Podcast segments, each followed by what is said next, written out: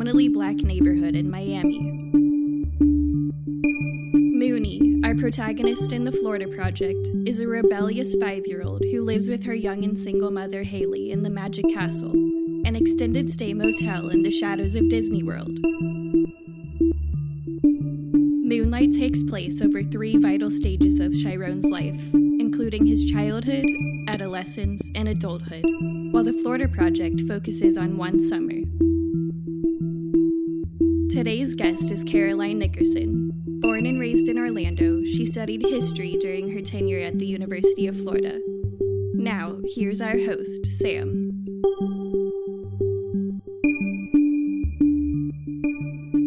What makes these characters to you Floridians? I heard this the other day, actually at a John Mulaney performance. He said, The thing about Florida is it's full of people you couldn't get at a dinner table together. I think that's really true. I mean, uh, you have people in the panhandle who would never interact with someone like Chiron from Miami, and you have people like Mooney and her mother who I'm probably, I, I'm thinking um, were attracted to that area because the availability of low wage labor um, created by Disney Mhm. and all the surrounding businesses. That didn't exist before Disney was there. So, for better or for worse, Disney has created the modern economy of Orlando and the type of laborers and workers who are there.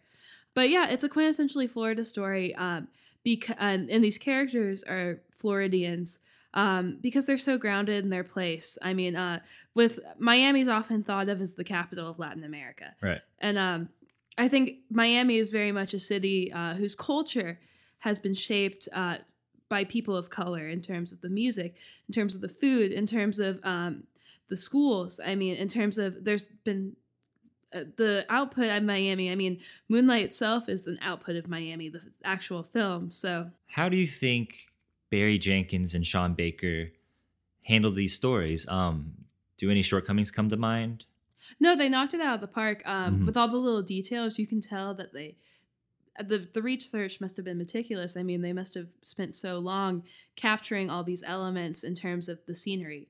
Um, I think also um, something you worry about when you watch a movie like this is whether or not it's poverty porn, and this is very much not because they ground the characters in love.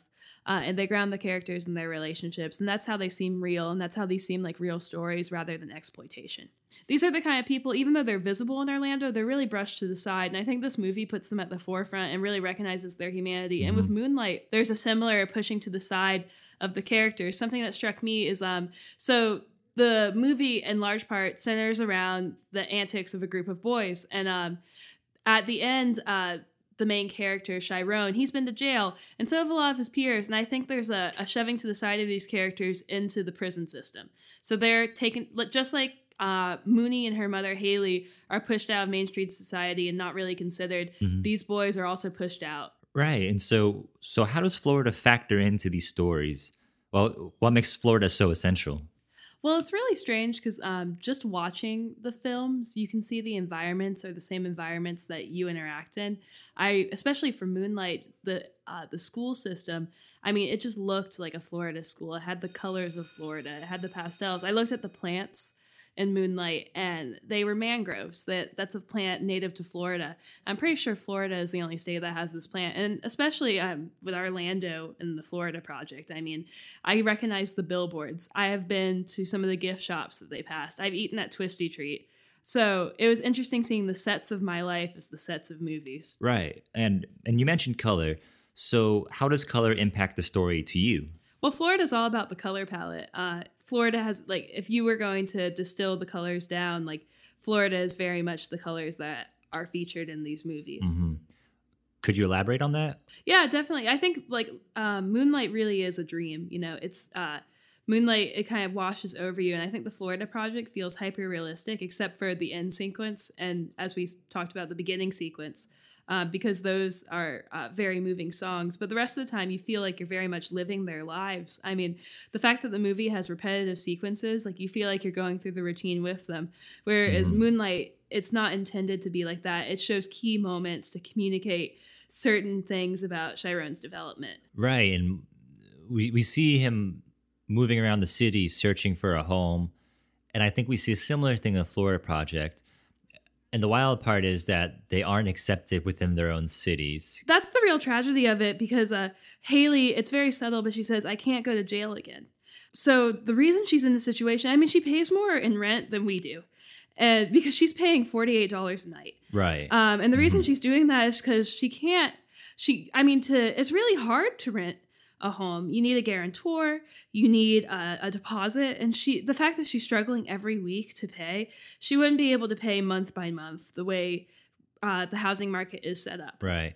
And, and when we see these strings of hotels, so it's not just her. It's not at all. Like, yeah, and uh, the fact that these motels exist in Orlando, uniquely in Orlando, that there are like literal neighborhoods of these motels. I mean, there's Futureland, and then there's the Purple Castle. Right, right. And they're all on these highways, and you can hear that traffic zoom by even when the kids are playing on the street. Speaking of sound in uh, the Florida Project, the main sound that's stuck out to me is the fact that in this movie, it's the first movie I've ever really seen that kids sound like kids.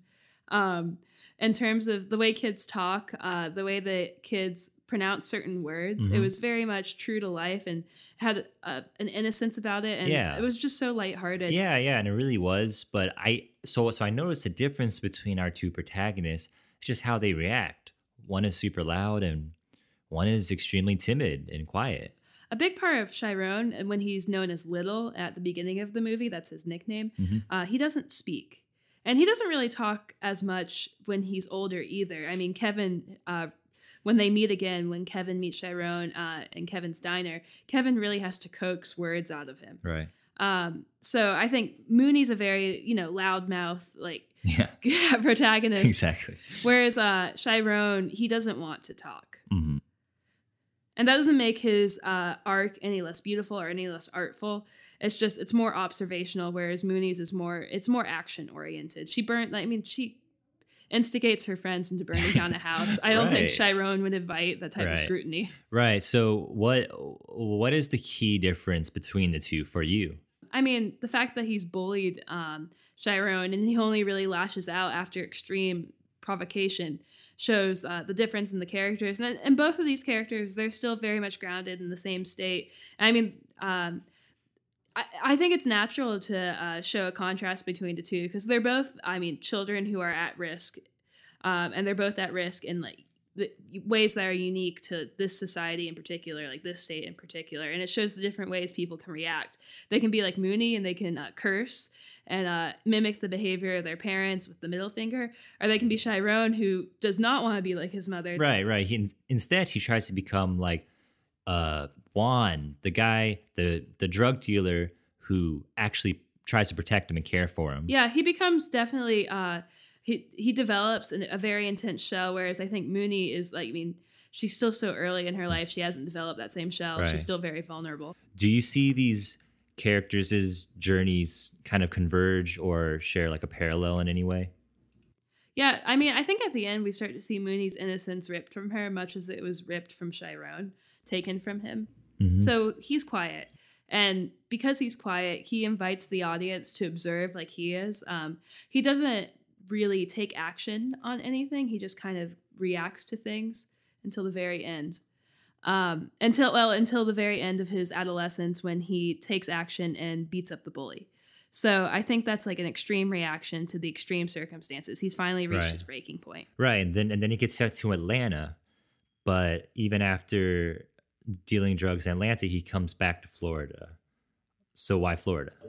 I think he's reclaiming his sense of self because um, when he's become the full blown black selling drugs, um, he grounds himself again when he uh, reconciles with his mother and then when he reconciles with Kevin. And I think with that, that's the most real and honest thing because I mean, he blasts the song Classic Man, right? As he um, and he dresses in a certain way and he has worked out to the point where he's not small Right. anymore so Right. he's desperately trying to become something and then when he uh, grounds himself in these human relationships once again i think he regains who he used to be Right, and I and I think Barry Jenkins he utilizes three different people to play the same character. And one thing I thought about them was, you know, how they all came off as the same. How do you think he achieved this? Uh, well, with Chiron, his eyes are so sad. Um, Mhm. I think they do a lot of the talking for him, especially early in the film when he doesn't speak as much. And with Mooney, um, the close up that really sticks with me, yes, the crying, of course, but also um, her last happy moment with her mother when her mother takes her to a hotel and they pretend to be guests so she can eat at the buffet. Right. There's an intense close up on her face, and it's not a perfect close up. I mean, part of her forehead's out of it. It's very much like as if you were looking at her, and as she's eating and really enjoying it, and it keeps on cutting to her different cute one liners.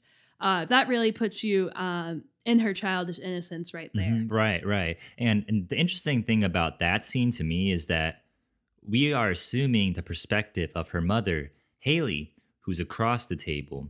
And um speaking of mothers, I really found the characters of Haley and Paula, Chiron's mom, to have some similar tendencies and behaviors. How did you perceive them?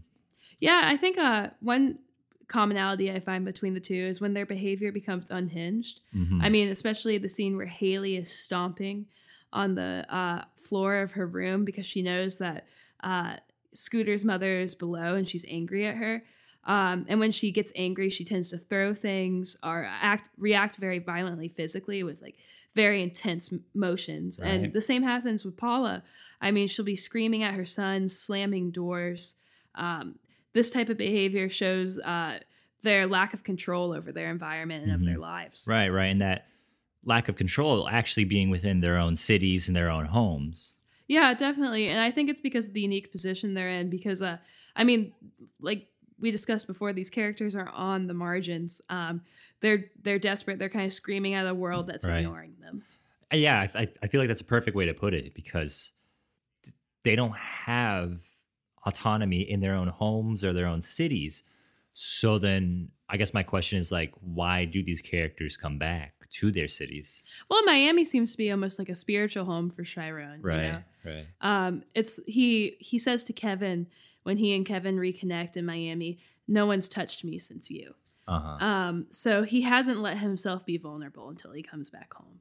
hmm Um, and with Mooney, she's devastated at the thought of being moved away from Orlando. I mean, they say that they're go- the uh, Department of Children and Families, the DCF, they say they're going to place her with a family in Polk County. hmm I mean, that's an hour away, but it's it might as well be worlds away. Right. She right. can't run free there. She's gonna be in rural Florida. She's not gonna be in the type of Florida where she can uh, frolic in front of a Twistee Treat Right. or try to find some cows uh, adjacent to the amusement parks. That just won't happen. Right. Yeah. I guess Orlando's a really unique cityscape. And how do you think the directors incorporated Florida cities and landscapes into their films? Well, we, when we think of Florida, we think of urban sprawl. This is just as true for Miami as it's true for Orlando. Uh, and urban sprawl creates distances between people. Right. Um, it shows a lack of planning on the part of the people who built the city. Um, I think one char- key character we're forgetting though is uh, the character of Teresa and then the character of Scooter's mom. Uh, these are Mm. both good mothers. You know, these are people who seek to repair things. It's pretty clear in the movie, at least to me, that Scooter's mom called DCF because they really needed to be called. I mean, Mooney wasn't in a safe environment. And Teresa also seeks to provide a safe environment for Chiron. Right. So I think that uh, these characters, they're almost a remedy to the discontinuities that urban sprawl can create in people's Mhm. lives. Right. Right. And within the movie, of course, of course. But, you know, what about outside the movie? What about when we see these characters in the theaters? Well, I mean, people don't emotionally respond to statistics, they emotionally respond to stories and anecdotes. Definitely. Um, when I hear one in 17 children in Florida are homeless, I mean, I don't think that's good, but it's easier to car- compartmentalize that in my head. right. Um, but when I see a child suffering, like or a child like Mooney who uh, doesn't have a good diet, uh, doesn't have a stable life, is in the bathtub while her mother is having sex with men for money, hmm uh, that is what really uh, hits home. I think the really powerful thing about these movies is that it's not just pity. There, there, there are great highs and great lows. Do you, do you feel like this mix was appropriate? Yeah, because uh, I think these movies are really rare and, and that they show uh, the. I mean, you can cry from happiness too. I mean, there are moments of joy in these movies, definitely. But I think the moments of uh, deep regret or deep sadness, um, those hit home too. I think that when I cried from joy in Moonlight is when uh, Kevin and Chiron re- reunite. It's just really beautiful um, it's just it's a, such a moment of like tenderness and i i think uh this director uh he shows how tenderness and human feeling uh, urban sprawl can't eradicate that. Bad cities can't eradicate that. Bad environments can't eradicate that. Mm-hmm. I think the human spirit can really assert itself in those situations. Yeah, and I feel like that's something that kind of unifies the audience experience no matter where you're from, frankly. Yeah, definitely. But I think uh, Floridians see this film differently, uh, the Florida Project, mm-hmm. and I think Moonlight too, to an extent, than other people would. Um, I spoke to my friend who lives in New York City who saw uh, the Florida Project in theaters, and he said people were laughing wow. at parts where they shouldn't laugh. Wow. Um, so they didn't really get it as much, I don't think. Um, and I think that's because we uh, understand these environments more. We're able to empathize more. Uh huh. Um, I mean, I think people got Moonlight. I mean, it won an Oscar. It, yeah. it got the highest level of recognition. Yeah, superlatives galore. Yeah, yeah, yeah. But I think um, with both films, I mean, it's we we've seen these people, whereas other people in the country have. Right. So, how did this affect you personally? You know, in your relation to your home city of Orlando. Um. Well, I think people have a tendency to think of the statistics presented at the beginning of the showing we saw in the abstract. Right. We saw the statistic, the very chilling statistic that so many children in Orlando are homeless. Right. More than the national average. And we'll think of that and think, oh, so sad, and move on with our lives. Um, even though we're living maybe 10 miles away from people who are struggling like this. I think that this changes this changed my perception changes other people's perception of Orlando and that it's a I mean, it's not moralistic, but the message is right. these people exist and they matter. Right, and you can you you can carry that affect forward, and you know it influences the rest of your decisions. Do you think that these films, though, will produce tangible results, tangible change? Maybe not directly, mm-hmm. but what I think movies like this do is they plant the seed. Mm-hmm. Um, someone who sees this can they'll always um, look at other people's humanity in a different light. People's people who are different than them, then they'll see them more as people than they would before. And I think indirectly, maybe someone who sees this movie will act differently because of it. And I think that's changed, but it's not going to be a direct. I mean, a policymaker isn't going to say because I saw the Florida Project, we are going to give every one of these families a stipend. I don't right, think that'll happen, but I think. Um, I mean, I want to run for office in Orlando someday. So now that I've seen a movie like this, it's definitely more at the forefront of my mind that I want to do something for families in poverty right. who are live right next door. Uh-huh.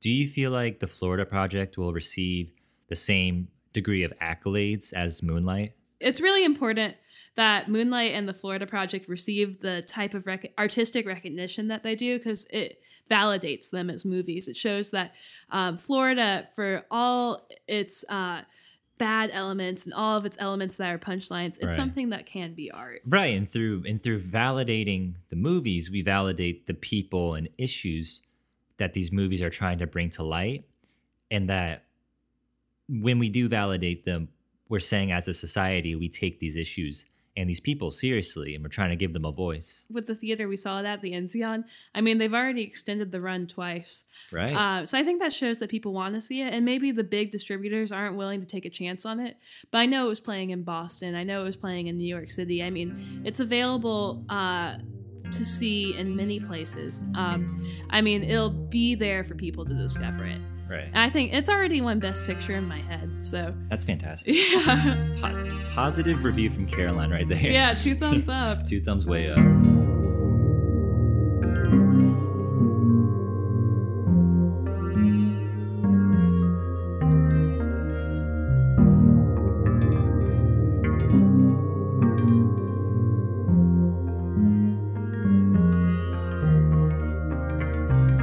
like to thank my guest Caroline for being on the show. And please join us next week when we talk with Manuel de la Puerta about Franco Spain. Thank you all for listening. And for now, this is Visceral.